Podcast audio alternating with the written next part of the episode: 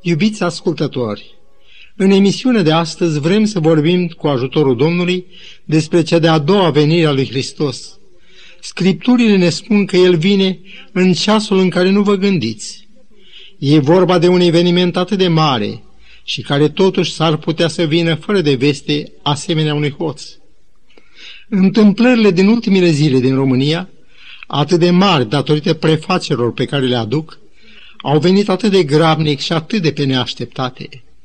Câte nădejde au început să se înfiripe în inimile noastre, deși prețul plătit de scumpul nostru popor român e atât de mare și de dureros. Să nu uităm că și nădejdea legată de revenirea Domnului Hristos a început și ea cu o jertfă, jertfa de sânge a celui ce ne este atât de scump nouă tuturor. Înainte de a începe studiul nostru de azi, vă invit să vă uniți cu noi în rugăciune. Tatăl nostru care ești în ceruri, în ceasul acesta greu, cu pierderi de vieți scumpe, cu jertfe de sânge și lacrimi, venim înaintea ta să te rugăm să mângâi pe cei întristați și să tămăduiești pe cei răniți din scumpul nostru popor român. Te rugăm să iei sub ocrotirea ta pe toți cei care suferă în aceste zile atât de grele. Îndură-te, te rugăm, și de rudele noastre și de frații noștri de credință. Revarsă peste toți dragostea ta și binecuvântarea ta părintească. Te rugăm toate acestea în numele Domnului Isus. Amin. Împărăția lui Dumnezeu a alcătuit în toate timpurile năzuința cea mai aprinsă a tuturor celor ce au crezut în Dumnezeu și în făgăduințele Lui. Cu cât dor trebuie să fie așteptat Adam și Eva reîntoarcerea în paradisul pierdut. Ei au auzit pe Domnul spunând că sămânța femeii va zdrobi capul șarpelui. Când s-a născut primul copil, inima le-a bătut atât de tare. Va fi oare acesta liberatorul care va zdrobi capul șarpelui? Cuvintele am căpătat un om cu ajutorul Domnului sunt în privința aceasta grăitoare. Enoch, al șaptelea patriarh de la Adam, a vorbit cu atâta înflăcărare despre împărăția atât de cu dor așteptată. Iov, omul unor timpuri străvechi, face următoarea mărturisire cu privire la aceeași mult dorită împărăție. Citesc în capitolul 19 al cărții care îi poartă numele. Dar știu că răscumpărătorul meu este viu și că se va ridica la urme pe pământ. Chiar dacă mi se va nimici pielea și chiar dacă nu voi mai avea carne, voi vedea totuși pe Dumnezeu. Sufletul meu tânjește de dorul acesta în lăuntrul meu. Sfântul Apostol Pavel vorbește despre Abraham. Cred că ne interesează chipul în care viața acestui om, supranumit Părintele Credincioșilor, este modelată de dorul după împărăția lui Dumnezeu. Apostolul scrie în epistola sa către ebrei, capitolul 11, versetul 10, că el aștepta cetatea care are temelii tari, al cărei meșter și ziditor este Dumnezeu. Dar chipul cum aștepta el împărăția lui Dumnezeu ne uimește pur și simplu. Versetul nou scrie că acest patriarh s-a așezat în țara făgăduinții ca într-o țară care nu era a lui și a locuit în corturi ca și Isaac și Iacov, care erau împreună moștenitor cu el al aceleiași făgăduințe. Să nu uităm că Abraham a dus o campanie militară încununată de succes împotriva lui Chedorlaomer, care luase rob pe Lot, nepotul lui. El a încheiat alianțe militare, ca și Isaac, fiul său, mai târziu. Ei aveau averi imense și ar fi putut să-și construiască palate, dar nimic nu-i clintește de la hotărâre de a arăta neamului de oameni în mijlocul cărora au trăit, cât și generații care aveau să urmeze, că ei sunt străini și călători pe pământ. Ebrei 11 cu versetul 14 spune, cei ce vorbesc în felul acesta arată deslușit că sunt în căutarea unei patrii. Și versetul 16 precizează că doreau o patrie mai bună, adică o patrie cerească. Apostolul Pavel înmănunchează în cuvintele, așteptând fericita noastră nădejde, năzuința creștinilor din toate vremurile. Vorbind în numele tuturor așteptătorilor fericitei nădejdi, el declară, pentru că noi nu ne uităm la lucrurile care se văd, ci la cele care nu se văd, căci lucrurile care se văd sunt trecătoare, pe când cele ce nu se văd sunt veșnice. Moise este unul dintre cele mai frumoase exemple de om care a mers nu prin vedere, ci prin credință. Apostolul Pavel scrie despre el că socotea o cara lui Hristos ca o mai mare bogăție decât comorile Egiptului, pentru că avea ochii pironiți spre răsplătire. Dar poate ne întrebăm, în ce constau răsplătirile lui Dumnezeu? Să citim în privința aceasta în 1 Corinteni, capitolul 2, versetul 9. Lucruri pe care ochiul nu le-a văzut, urechea nu le-a auzit și la inima omului nu s-au suit, așa sunt lucrurile pe care le-a pregătit Dumnezeu pentru cei ce iubesc. Isaia, în capitolul 35, scrie cu privire la acea fericită zi a răsplătirii. Atunci se vor deschide ochii orbilor, se vor deschide urechile surzilor, atunci șchiopul va sări ca un cerb și limba mutului va cânta de bucurie. Apocalipsa ne prezintă alte uimitoare răsplătiri și prefaceri. În capitolul 21, începând chiar cu versetul 1, Sfântul Apostol Ioan scrie Apoi am văzut un cer nou și un pământ nou și eu am văzut coborându-se din cer de la Dumnezeu cetatea sfântă, gătită ca o mireasă. Și am auzit un glas tare care zicea, Iată cortul lui Dumnezeu cu oamenii. El va locui cu ei, El va fi Dumnezeu lor, El va șterge orice lacrimă din ochii lor și moartea nu va mai fi. Nu va mai fi nici tânguire, nici țipăt, nici durere. Ne putem închipui un pământ nou, în care nu mai există moarte, nu mai există lacrimi, nici țipăt, nici durere, dar nu mai atât. Bucurii pe care inima omenească nu le-a simțit, frumuseți pe care ochiul nu le-a văzut, vor fi partea noastră acolo.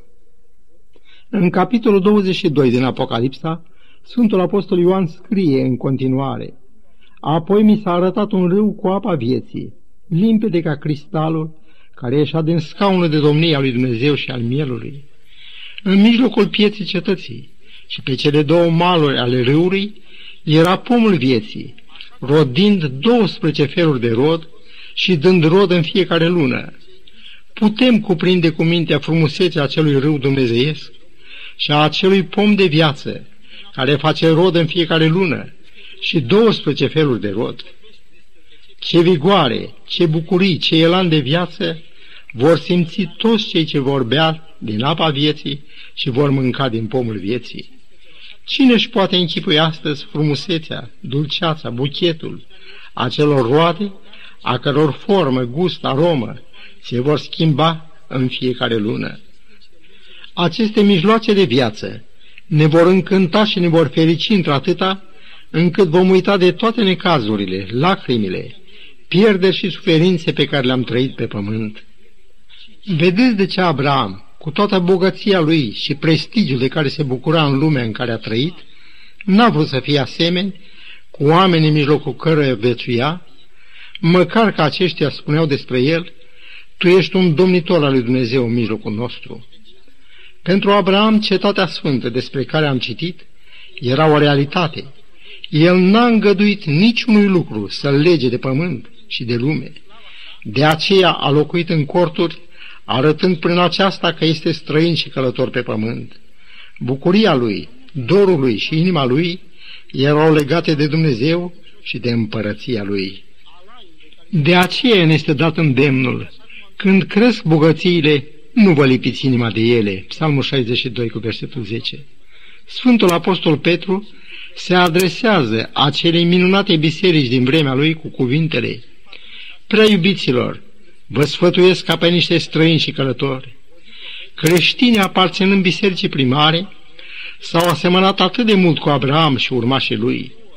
Cuvintele lui din capitolul 1, versetul 17, tot din prima sa epistolă, purtați-vă cu frică în timpul pribegiei voastre, mi se par o descriere dreaptă, adâncă a vieții omului pe acest pământ.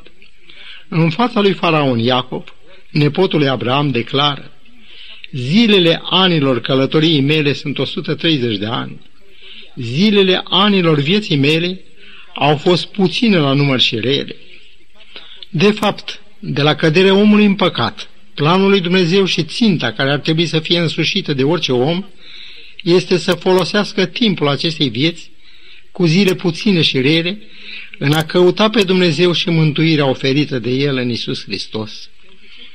Ascultați cum definește Sfântul Apostol Pavel în Cartea Faptelor Apostol, capitolul 17, versetele 26 și 27, planul lui Dumnezeu pentru salvarea neamului omenesc după căderea în păcat.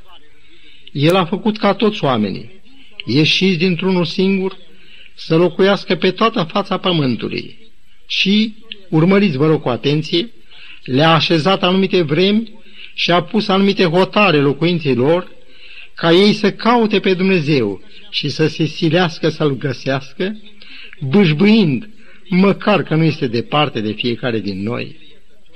Așadar, chiar dacă am bâșbâi, am putea găsi pe Dumnezeul mântuirii noastre. Sunt sigur că ați reținut că le-a așezat anumite vremi și a pus anumite hotare locuinților, se referă la limitarea vieții omenești, cât și la condițiile în care ea se desfășoară, având scopul precis ca noi oamenii să căutăm pe Dumnezeu și să ne silim să-L găsim. Dorința arzătoare a noastră a tuturor este să vedem pe Isus, să fim uniți cu El, să fim una în El.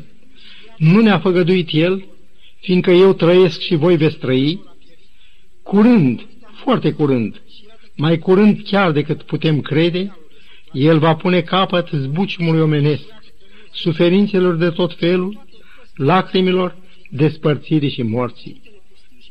Căci eu știu gândurile pe care le-am cu privire la voi, zice Domnul, gânduri de pace și nu de nenorocire, ca să vă dau un viitor și o nădejde.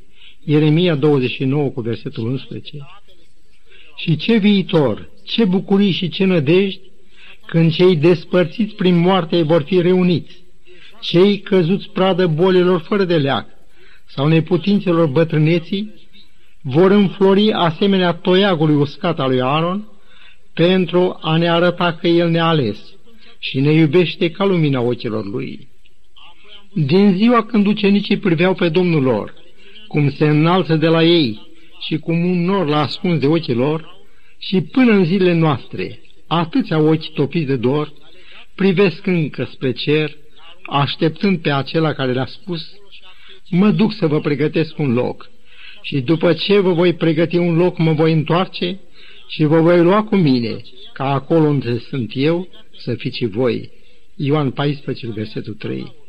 Venirea lui va fi o surpriză copleșitoare, chiar pentru cei ce-l așteaptă.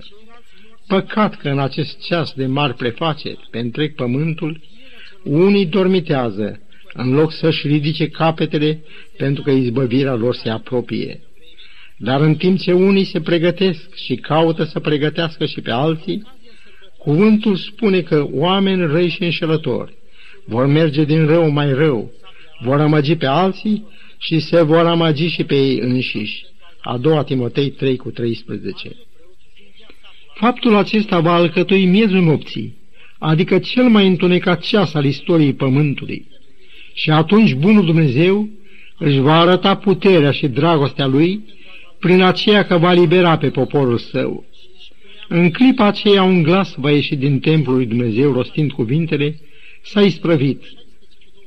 Apocalipsa descrie cel ce urmează, după ce cuvintele s-a isprăvit, răsună ca o lovitură de clopot a orologiului veșniciei. Da, s-a isprăvit, totul s-a isprăvit. Cum ne va găsi clipa aceea, așteptând sau dormitând? vor fi privit ochii noștri la cer sau la intrigile și răutățile de pe pământ? Ne va găsi ceasul acela adunând cu Domnul sau strângând în grămada lucrurilor rânduite să ardă? Cât de amară va fi ziua aceea pentru toți aceia care s-au gândit să urmeze pe Domnul, dar au amânat, sau au avut în inimă dorință să facă ceva pentru Dumnezeu, pentru lucrarea Lui, pentru cei pierduți dar au zăbovit. Apocalipsa 16, pornind de la versetul 18, scrie Și au urmat fulgere, glasuri, tunete, și s-a făcut un mare cutremur de pământ, așa de tare cum de când este omul pe pământ, n-a fost un cutremur așa de mare. Cetățile neamurilor s-au prăbușit, toate ostroavele au fugit și munții nu s-au mai găsit. Să citim și în Apocalipsa 6 cu 14. Cerul s-a strâns ca o carte de piele pe care o faci sul și toți munții și toate ostroavele s-au mutat din locurile lor. Dar în timp ce un prăpăt cu neputință de descris coboară peste pământ, poporul lui Dumnezeu vede arătându-se în cer semnul Fiului omului. El coboară într-o mărire de nedescris pe norii cerului. Revenirea lui este vizibilă și înfricoșată. El vine de data aceasta nu ca un om al durerii, ci ca un biruitor. El vine să ia pe ai săi acasă. Cel care a purtat cu una de spini și mantia de purpură a batjocorii atunci când și-a dat viața pentru mântuirea noastră, acum poartă o coroană de slavă. Pe haina și pe coapsa lui stă scris, Împăratul împăraților și Domnul domnilor. O mare deznădejde pune stăpânire pe toți cei care au respins chemarea de a veni la El și al primi ca Domn și Mântuitor. Unii pur și simplu au călcat în picioare principiile legii sale. Ceea ce era un scut ocrotitor pentru ei a fost socotit o îngrădire rigidă, un juc pe care s-au grăbit să-l scuture, afundându-se în felul acesta în fel de fel de păcate și întuneric. Și ce chemare duioasă le-a adresat Domnul prin prorocul Ezechiel?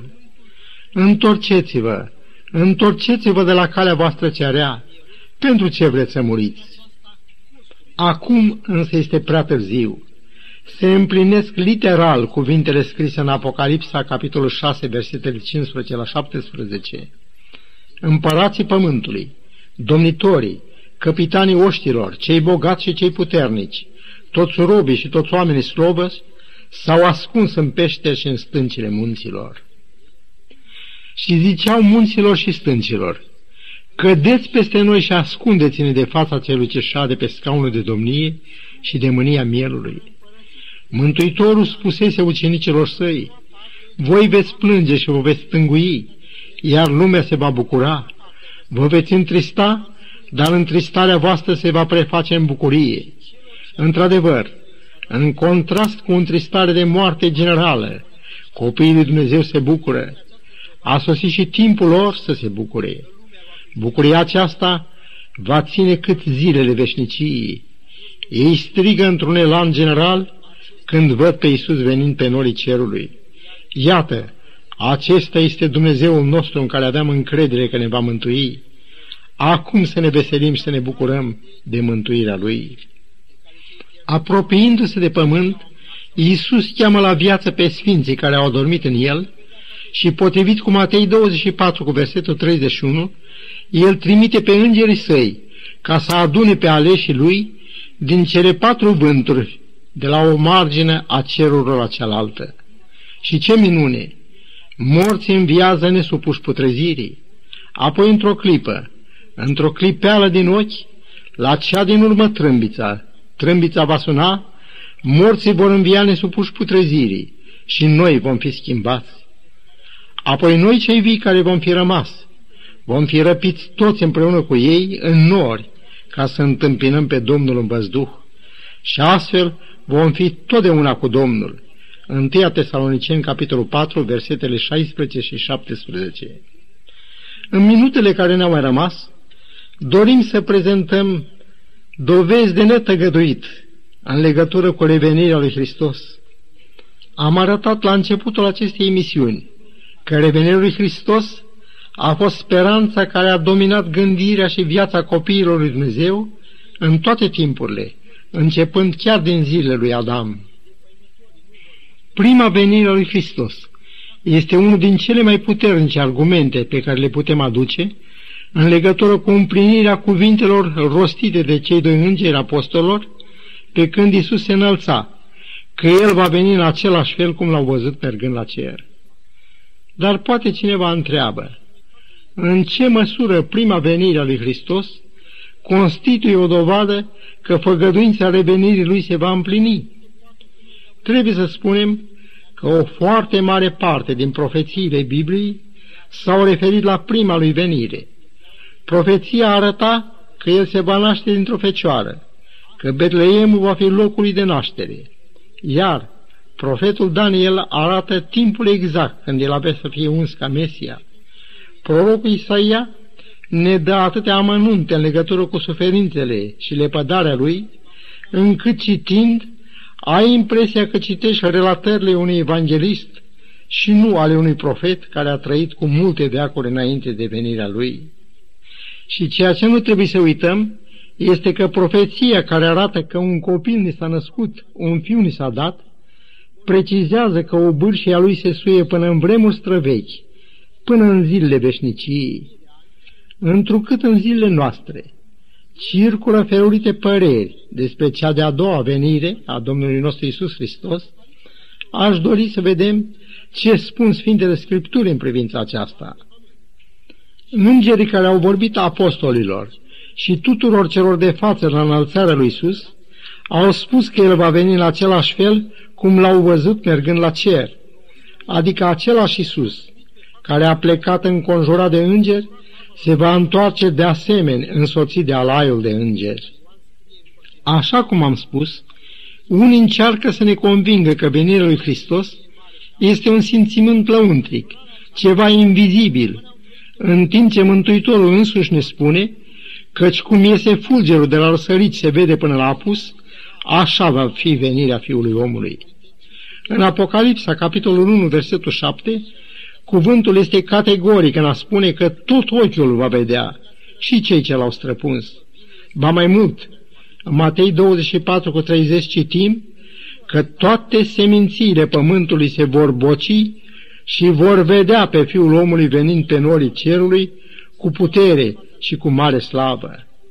Venirea lui nu este numai vizibilă. El vorbește cu glas de arhanghel, vine cu trâmbița răsunătoare. Până și morții care au murit în Domnul vor auzi glasul lui. Și Sfântul Apostol Pavel precizează în 1 Tesaloniceni că noi cei vii nu vom lua înaintea celor adormiți. El spune că trâmbița va suna, morții vor învia și cu toții vom întâmpina pe Domnul în văzduh. Vorbind despre revenirea sa, Iisus a spus că Fiul omului va veni ceasul în care nu vă gândiți. El a comparat venirea sa, fără de veste, cu venirea unui hoț. De aici unii au tras concluzia că venirea lui va fi secretă, ca și venirea unui hoț. A admite vederea aceasta înseamnă a ne socoti toate celelalte declarații cu privire la o venire reală, personală, văzută de tot ochiul și auzită chiar. În cursul expunerii am arătat că întâmplări cataclismale au loc cu ocazia acestui eveniment măreț, înfricoșat și totuși dorit și așteptat de noi toți. În capitolul 2 al cărții lui Daniel se vorbește în versetul 34 despre o piatră desprinsă din munte fără ajutorul unei mâini. Și piatra aceasta distruge toate împărățiile lumii și le face ca pleava pe care o spulberă vântul. Scumpul meu prieten, din cele expuse îți poți da seama că venirea lui Hristos pune capăt istoriei planetei acesteia. Nu uita că am citit că Domnul vine în ceasul în care nu ne gândim. E timpul să te împrietenești cu Isus, să te pregătești și să-L aștepți. Dar să ne îndreptăm din nou gândul către Domnul. Părinte Ceresc, îți mulțumim că ai făgăduit că vii să ne iei și să ne duci acasă la tine, în scumpa ta împărăție. Dă-ne, te rugăm, Duhul tău cel sfânt, care să ne pregătească și să ne țină treji până la venirea ta. Primește rugăciunea noastră, făcută în numele prea scumpului nostru Domn și Mântuitor Iisus Hristos. Amin.